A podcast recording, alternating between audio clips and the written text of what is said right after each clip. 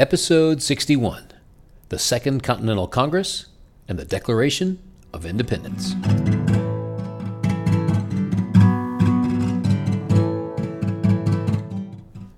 Hi, my name is Clayton Mills. Welcome to A Short Walk Through Our Long History, a podcast where we look at the events of history and examine how those events shaped our modern world. Well, it's 1776. Things are really beginning to happen. We just had the Boston Tea Party, Patrick Henry's speech, and the battles of Lexington and Concord, and the Battle of Bunker Hill. The British have shelled and burned several colonial towns, including Falmouth, Massachusetts, and Norfolk, Virginia. These are their own colonies, mind you, and they have burned the towns. The colonies are in open revolt against the British government. And it's amazing what a big deal this was. The colonies had no army, no navy, no military at all, except the local militias, which were made up mostly of volunteers. Most of them were farmers, which farms they had to go back to and tend to. There were no professional soldiers, very few trained leaders, and no central organization that could coordinate the defense of the colonies against the most powerful military in the world. And make no mistake about this, the British had the most powerful navy in the world by far, and one of the most well trained and powerful armies as well. Against this, the colonies had, well, farmers. And here's the weird thing at this point, it's a civil war. In 1776, everyone was still an Englishman. The English from England were fighting against the English colonists. But it's not going to stay this way for long the colonists have increasingly begun to see themselves not so much as British, but as American. And the taxation without representation, the siege of Boston, the battles of Lexington, Concord, and Yorktown, and the British shelling of the coastal towns really made the colonists feel like they were not part of Great Britain. They felt increasingly like the British government did not represent their best interests at all, but instead wanted to subjugate them and wanted them to be nothing more than peasants. They felt like the government of Great Britain, the king and the parliament, were becoming tyrants and violating the rights that all the colonists supposedly had as Englishmen. And they, they weren't wrong. That's how they were being treated. When your government treats you like a peasant, completely ignores your legitimate complaints, taxes you without letting you have any say in that taxation or how it's going to be spent, when the government violates the legal rights that have already been written into law, when the government sends spies among you and then sends full blown armies against you, well, then your government's probably being tyrannical. And with the exception of sending full blown armies against us, that's what our current government is doing, not just here in the US, but in most of the countries of the West. In the places where the citizens aren't armed, like Australia, Canada, the UK, and Europe, in United States, states like Illinois, New York, and California, the taxation and the erosion of civil liberties is even worse than it is in places like Texas, where everyone is actually armed. And as I said when I was talking about the battles of Lexington and Concord, if you are in America, it's a bad idea to try to forcibly take away people's guns. So, back to 1776, we're about to see the colonists come together and say, no, we're not going to live with this kind of tyranny. And I think it's fair to say that all of the current governments of the Western democracies are far more tyrannical, far more tax hungry, and far more involved in trying to curtail their citizens' civil and inalienable rights than the British government was to the colonies back in 1776. So, many of the colonies, including Massachusetts, New York, Virginia, Pennsylvania, and New Hampshire, were already organizing and arming their militias. In addition, there were plans for a Second Continental Congress. The First Continental Congress, which I mentioned last episode, met in Philadelphia in September of 1774, and all the colonies had been represented except Georgia. They had agreed to a boycott of British goods and had drafted a petition to the king, which was ignored by the king and by Parliament, and then the Congress had made plans to come back together for a Second Continental Congress. The Second Continental Congress came together in the summer of 1775. That summer, the Second Congress drew up what was known as the Olive Branch Petition, in the sense of the dove carrying the olive branch, it's meant for a gesture of peace. The Olive Branch Petition was sent to the king on July 5th, 1775. At the core of it was this statement We solemnly assure Your Majesty that we not only most ardently desire the former harmony between her and these colonies may be restored, but that a concord may be established between them upon so firm a basis as to perpetuate the blessings, uninterrupted by any future dissensions, to succeeding generations in both countries. Now, this olive branch petition was signed by no less than John Hancock, Samuel Adams, John Adams, John Dickinson, Benjamin Franklin, and John Jay, as well as others. It was a request to the king to enforce the colonists' rights as English citizens and saying that they wanted to remain loyal to the crown. But built into the olive branch petition in a couple of places was the idea that if the king and the British government did not change the way they were treating the colonies, there would be ongoing dissensions, as the colonists called it. King George declared that this was an illegal document created by an illegal Congress, and he rejected it in August of 1775. Apparently, he didn't even look at the document. When the colonists heard about this, they were furious. It was kind of the last straw. The Second Continental Congress took a break, but then came back together again in May of 1776, meeting again in Philadelphia. Now, this was after all the battles, Lexington, Concord, Yorktown, etc. Newly added to the congressional delegates in May of 1776 were Benjamin Franklin and John Hancock. In late May, the Congress heard back that the king had not even looked at the Olive Branch Resolution and that it was not going to be considered in Parliament. They also heard that the king had declared the colonies to be in open rebellion and thus outside the protection of British law. In June, a delegate from Virginia, Richard Henry Lee, gave to the Congress a resolution for independence. There was a great clamor to vote on the resolution, and if they had voted for it, it would have essentially been them declaring independence from Britain. But not all the delegates had the authority yet from their colonies to vote for independence. They had to go back to their colony and convene some sort of legislative body that could give them the authority to vote for independence, to vote on this resolution. So they spent about a month going back to their colonies to get the authority, and all the colonies agreed to give their delegates the authority to vote for independence. Now, that's a big, big deal. The fact that all 13 colonies were on board with this plan was also a big deal. Now, this group of men meeting together in Philadelphia had the authority to declare that all 13 colonies were in rebellion together and that they were now an independent country of their own. But meanwhile, as the delegates were gathering that authority, the Congress had already created a committee of five men to draft a document.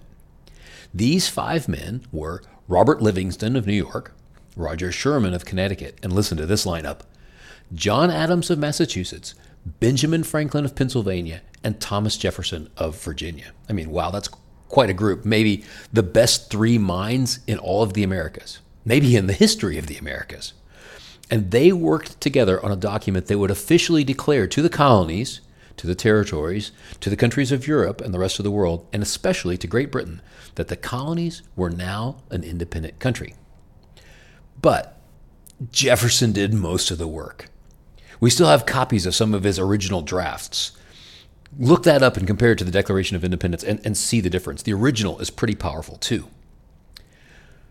By the 1st of July in 1776, all the necessary delegates with all the necessary colonial authorities from each of the colonies were all back in Philadelphia, and many of them saw drafts of Jefferson's work. On July 2nd, the Congress voted to adopt Lee's resolution from back in June. They all knew, everyone voting that day knew, that they were committing treason against the king and the government of Great Britain. They also knew that the penalty for treason was hanging. The delegates knew that they were putting themselves firmly on the course of give me liberty or give me death. They were going to get one or they were going to get the other.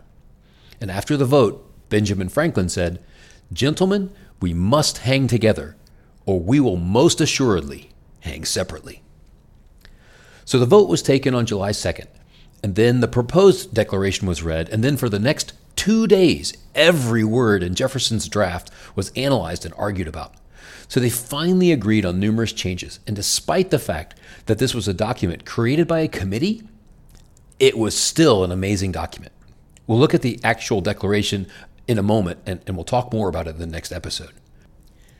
After arguing over every word for two days, on July 4th, 1776, the Second Congress agreed to the wording of the proposed Declaration of Independence and voted on it and agreed to publish the Declaration across the colonies. So the 4th of July is officially the day that the United States declared to the world that they were, from that day on, their own independent country. The document that they agreed to on July 4th was an amazing collection of ideas written out in beautiful, memorable prose and the colonies declared that because the king and the parliament had been tyrannical and had abused the inherent rights of the colonists, that the colonies had the right before God, before man, and all of history to throw off that government and create their own. Now, quick side thought here, right? This is exactly what the Pilgrims had done at Plymouth Rock in 1620 150 years earlier when they signed the Mayflower Compact and agreed to create a government for themselves that would best protect their rights and their well being. So, the delegates of the Second Continental Congress agreed to ratify a document that both declared them to be independent and gave the reasons for that declaration. Of all the words written here about freedom, there's a line that's at the heart of all the others. But when a long train of abuses and usurpations, pursuing invariably the same object, evinces a design to reduce them under absolute despotism, it is their right, it is their duty to throw off such government and provide new guards for their future security. And well, he's not wrong. He's exactly right. That is the idea that's at the heart of it. So let's get into the actual text of the document that I would argue is the most important document in all of human history. It's really maybe the best we've ever done as humans. In Congress, July 4th, 1776, the unanimous declaration of the 13 United States of America. When, in the course of human events, it becomes necessary for one people to dissolve the political bands which have connected them with another, and to assume among the powers of the earth the separate and equal station to which the laws of nature and nature's God entitle them. A decent respect to the opinions of mankind requires that they should declare the causes which impel them to the separation.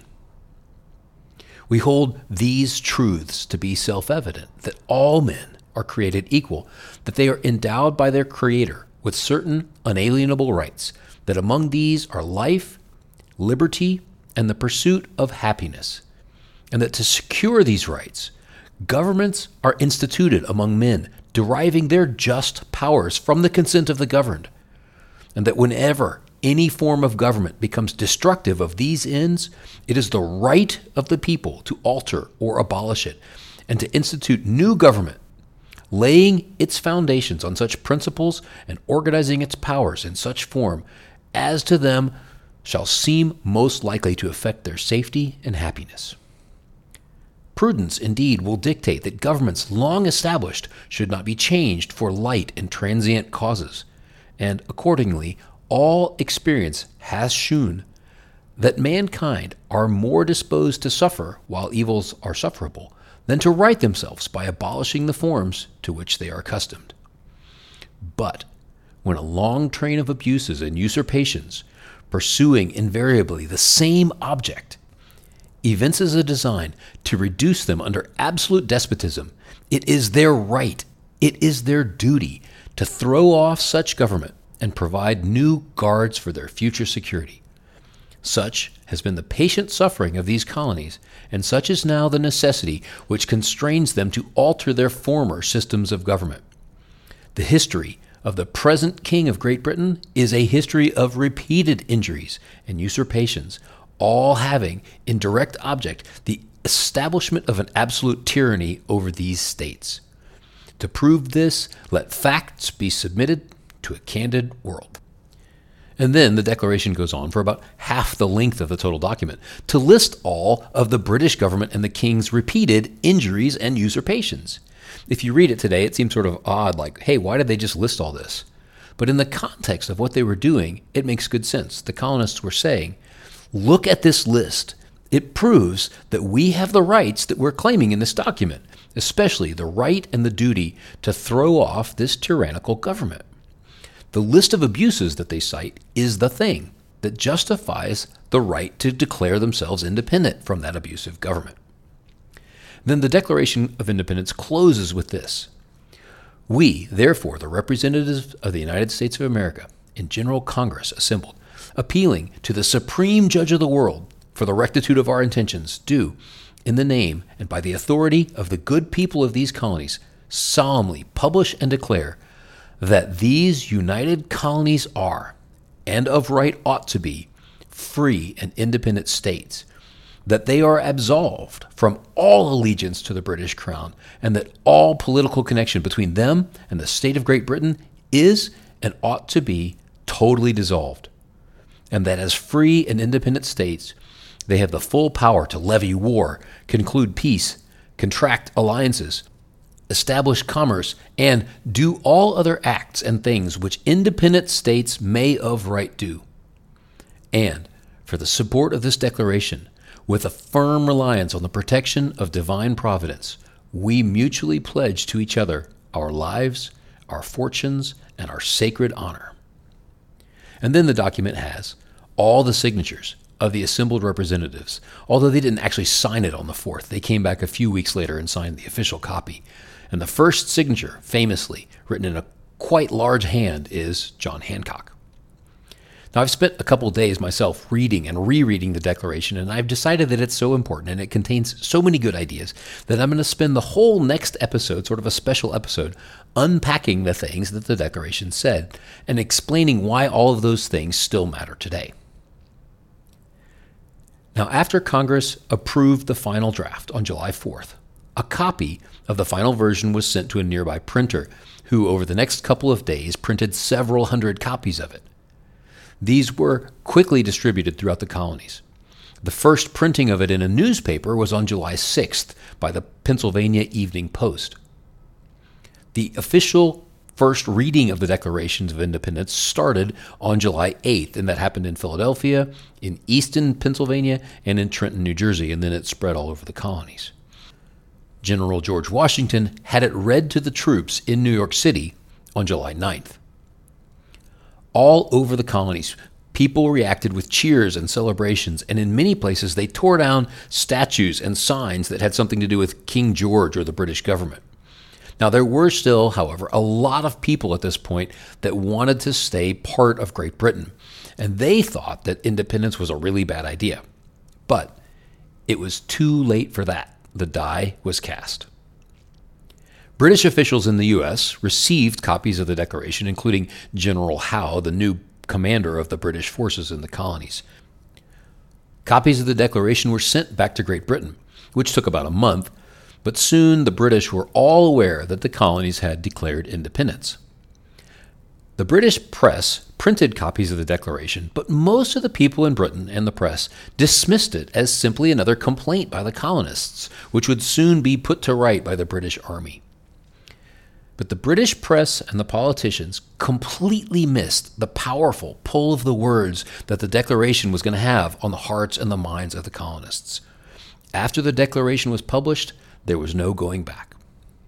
Now, there's a story that on July 4th, King George wrote in his diary, Nothing much happened this day, but that story might just be a myth because there's no real evidence that King George actually kept a diary. But even so, it's illustrative of the British reaction to the colonists' declaration. They just didn't think it was that big of a thing. But it was. It was a huge, world changing thing. The Declaration of Independence captures some incredibly deep, insightful thinking about human rights, government, and human aspirations. So, join me next episode as we take a closer look at the words and ideas of the Declaration of Independence and why it's so important even today.